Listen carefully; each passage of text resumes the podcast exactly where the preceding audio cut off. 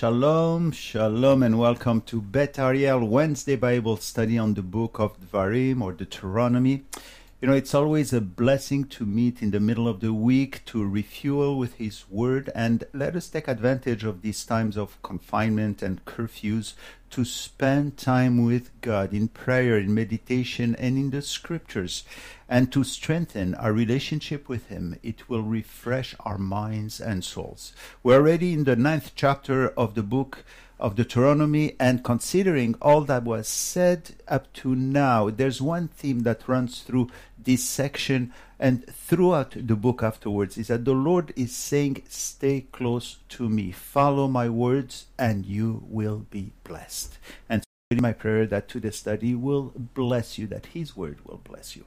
Now, before we get into our section for today, we, as we usually do, let us answer one question Sharon will read for us. Hello, Pastor. This question has come up so many times in Jewish circles and has a lot to do with, I believe, the true definition of who is a Jew. Some acquaintances of mine have questioned whether they can consider this themselves Jewish because their birth mother, who is Gentile, converted to Judaism. Does that really make them Jewish? I even heard that the Orthodox rabbis don't accept conversions done under the banner of conservative or Reform Judaism. This is all very confusing. So, my question is how does conversion fit in when determining who is a Jew? I thank you for your question. You know, conversion to Judaism is not found in the Hebrew scriptures. It's not found in the Torah. It's not found in the Tanakh. It is relatively a new concept which began at the time of the Maccabees. Uh, about a hundred years before the coming of Yeshua, and it coincides with the rise of the Pharisees or modern rabbinical Judaism. Before this, there was no such thing as conversion to Judaism. Any Gentiles coming into the fold of Israel and who had faith in the book uh, uh, that is in the God of the Bible was welcomed, but each kept its or his ancestry. For instance, Ruth was always called Ruth the Moabitess. Now, the reason why there is no conversion to Jewishness is simply because a Jew is part of a people and should not be defined by faith. Therefore, why one cannot physically convert to another people or group of people. However, the Pharisees, who are at the root of creating modern rabbinical Judaism, decided that whoever converted to their system of belief earned the right to be identified as Jewish. This is unbiblical. So today, when a person converts to Judaism, little do they realize that a Jew is a people, not a faith. And so they are not transforming into a Jew, but they are converting into a religious belief system. Jesus himself complained about this new trend in his time when he said in Matthew 23:15, "Woe to you, scribes and Pharisees, hypocrites, because you travel around on uh, on sea and land to make one proselyte, and when he becomes one, you make him twice as much a son of hell as yourself." The, the Pharisees made many proselytes proselytes. What, what, what is a proselyte? By definition, to pros- proselytize is to recruit someone to join one's party, one's institution, or one's religion. The Pharisees, when bringing in a proselyte, don't evangelize or proclaim the good news of salvation. There's a big difference here. History also testifies that the Pharisees were very efficient in doing in going around converting Gentiles into their belief. Josephus, the first century Jewish historian, wrote There is not one city, Greek or barbarian, nor a single nation to which our custom of abstaining from work on the seventh day has not spread. The, these poor people who converted and still convert are not transforming into a Jew but into a follower of a sect or religion. Furthermore, in history, forceful conversion to Judaism has caused much problems to the Jewish nation. The first conversions of this type came to at the time of the Maccabees, when a people called the Idumeans this was carried out by John Hyrcanus, who, uh, who was the Hasmonean leader, also known as Jonathan Kohen Gadol, for he was a high priest at that point. This happened around 125 BC. But the were, who, who mass converted to Judaism were descendant of the Edomites, and one of them was Herod, who became king of Judah and caused much havoc in Israel, wanting to kill the real king of Israel, or Judah, that is Yeshua Mashiach, if you remember the story of Christmas. So let's turn back to the scriptures to remind ourselves of the biblical definition of who a Jew is, a definition which destroys this new concept of conversion. A Jew is a descendant of Abraham, Isaac, and Jacob, and all such descendants are Jews. Biblical Jewishness is rooted in the Abrahamic covenant that we find in Genesis chapter 12, verses 1 to 3. The promise that God was going to form a new nation through the seed of Abraham, Isaac, and Jacob. It is through them, Abraham, Isaac, and Jacob, that this nation was formed. We cannot define the Jewish line as coming from only Abraham and Isaac because other people like the Edomites and the Ishmaelites stemmed from their lines. So it must be especially through Jacob and his 12 sons who are at the root of the Jewish nation. Therefore, any descendant of Abraham, Isaac, and Jacob, and all such descendants are Jews. And furthermore, it doesn't matter what the individual Jew may believe or disbelieve, he will always remain a Jew. In fact, not too many Jews really ever followed the God of the scriptures, and today's statistics tell us that over 45% of Jewish Israelites or in Israel are atheists or agnostics, but they are still Jews. One more point when it comes to the definition of a Jew. I've met many who had a Jewish father, yet they did not consider themselves Jewish because 2000 years ago the Pharisees decided that Jewishness is determined by the mother, and so it, it this has today stayed ingrained in the tenets of rabbinical Judaism. But this is not biblical either. If one parent is Jewish, the person is Jewish. Ironically enough, the Bible even points out the importance of the father over the mother in determining the Jewishness. Take, for instance, two offsprings of a Jewish father and an Egyptian mother. Look at Manasseh and Ephraim. Rabbinical Judaism would render them not Jewish because of the mother, yet they came to form two large tribes of Israel, rightly named Manasseh and Ephraim.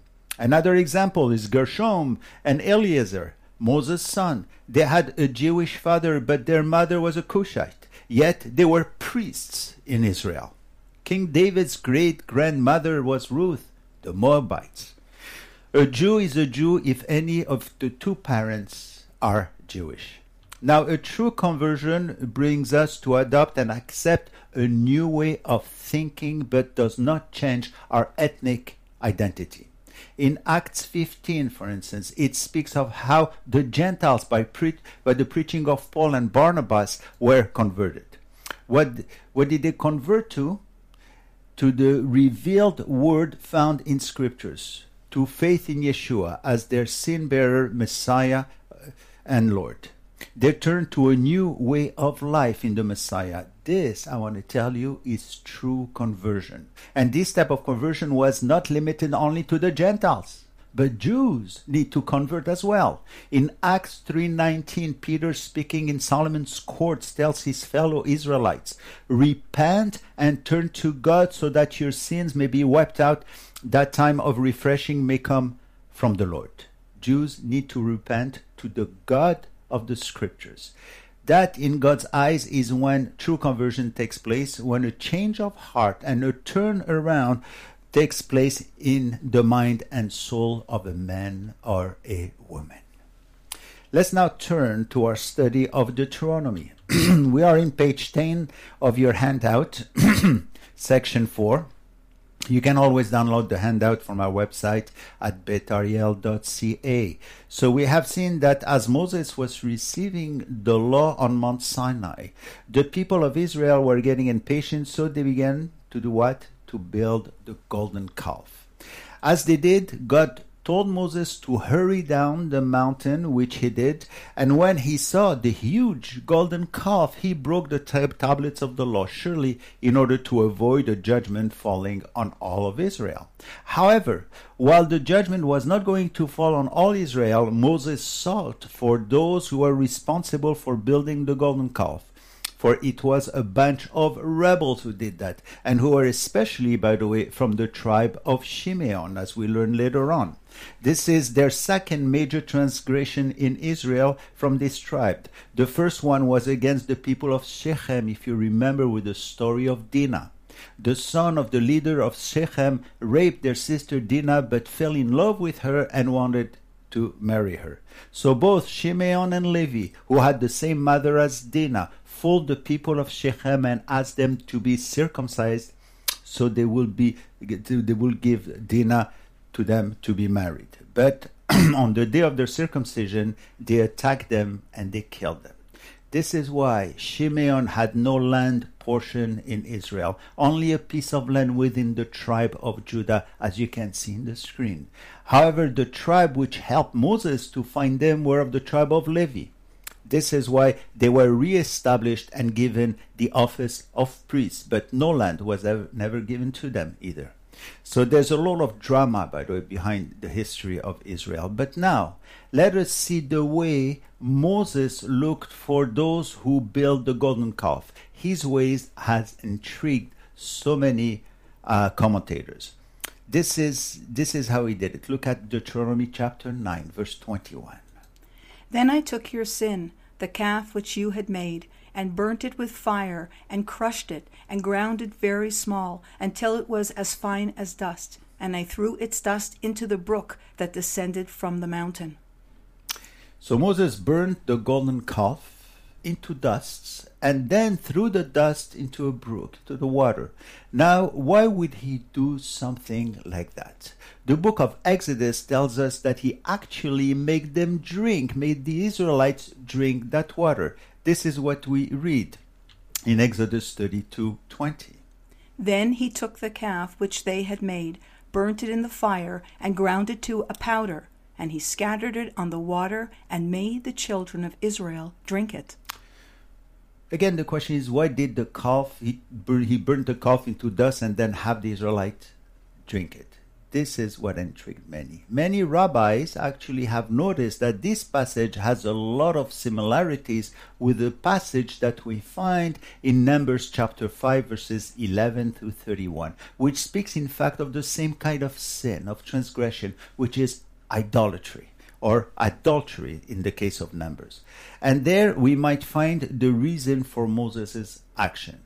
The portion of Numbers 5 says that if a man suspected his wife of adultery, he would go to the temple to she would go to the temple and see the priest, that is the man first. And there the priest would do something very similar to what Moses did here.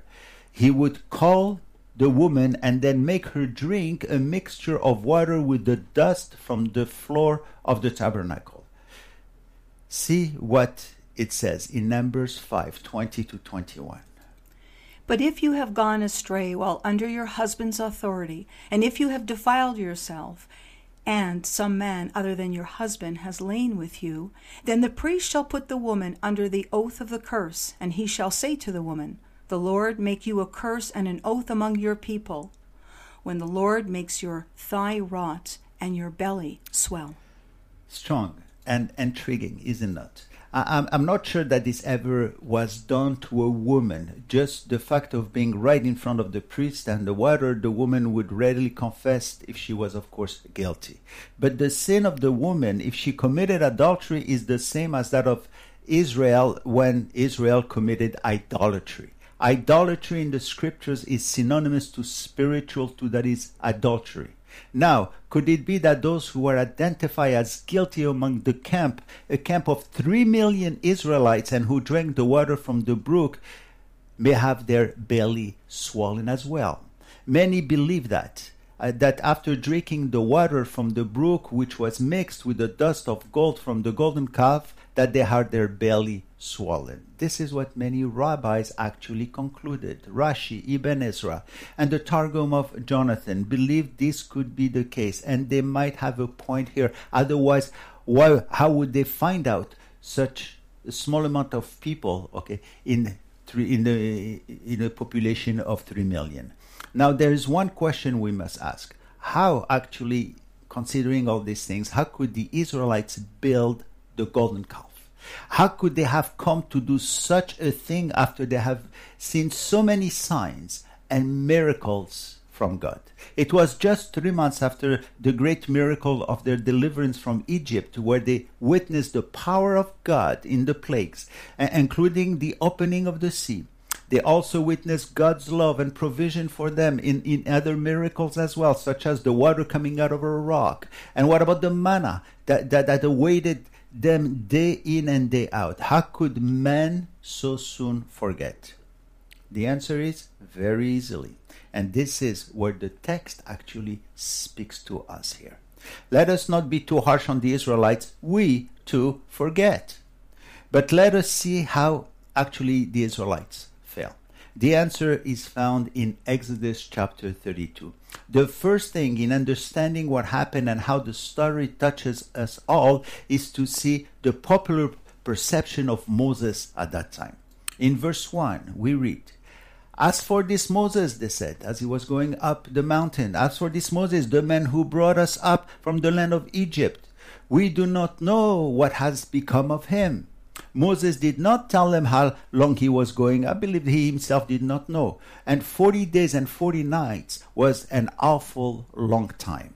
And so they may have wondered about what happened to him and how did he even have the provision to last that long, even water or food. They wonder if he was still alive.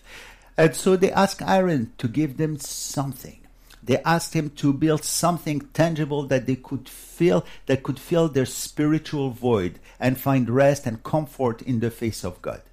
Now, see what Aaron said to them when he finished building the golden calf. It is very revealing. Exodus 32 4 to 5. He took this from their hand and fashioned it with a graving tool and made it into a molten calf. And they said, This is your God, O Israel, who brought you up from the land of Egypt. Now, when Aaron saw this, he built an altar before it, and Aaron made a proclamation and said, Tomorrow shall be a feast to the Lord. See how he presented the golden calf as a simple physical reminder of Jehovah, of the Lord. See that in their minds they were not really worshipping the golden calf itself, but God through the calf. Let's not forget that these people were coming out of Egypt where idolatry was very rampant.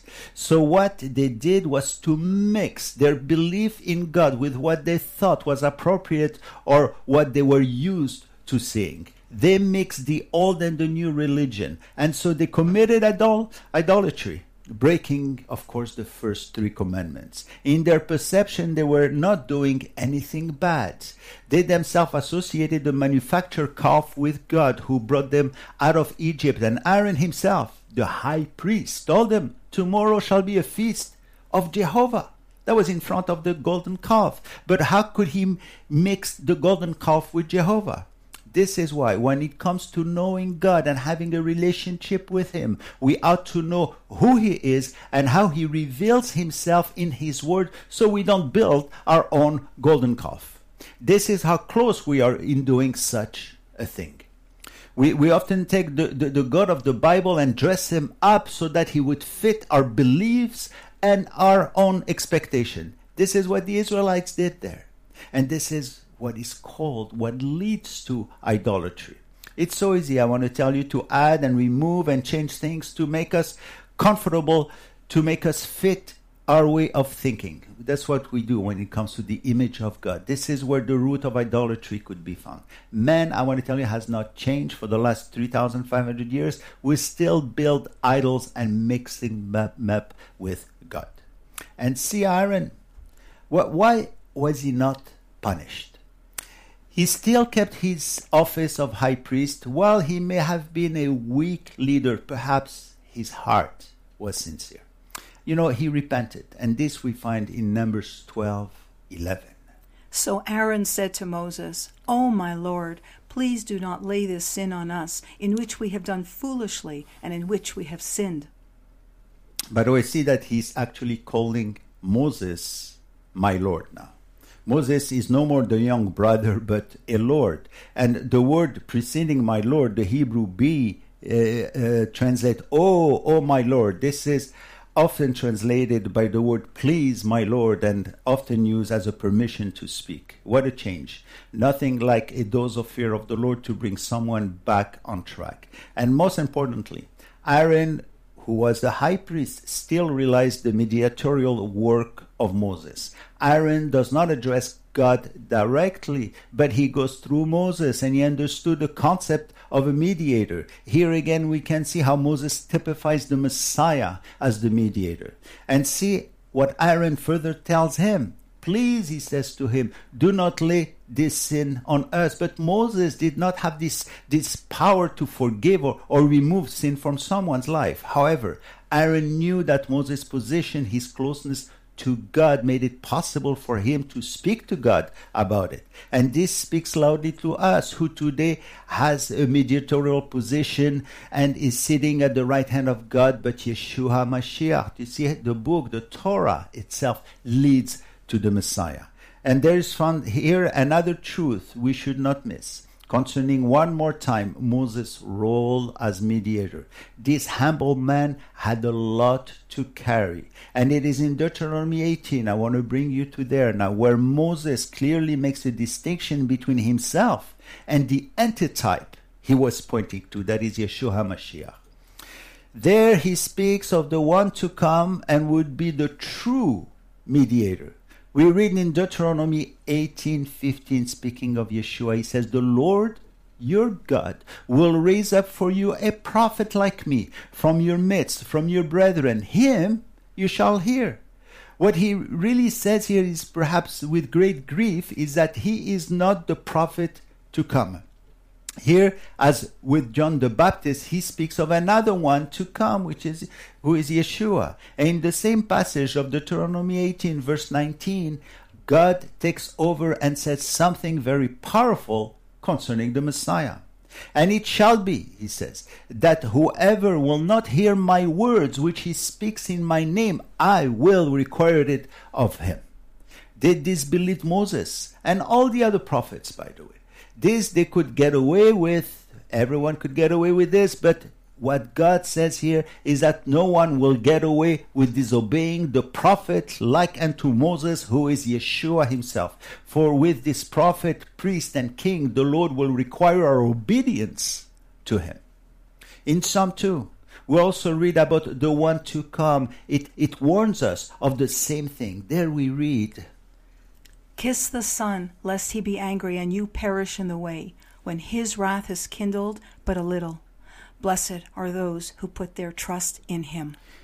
Jesus is not a mere prophet or a simple teacher. Faith in and obedience to the Lord judges our eternity.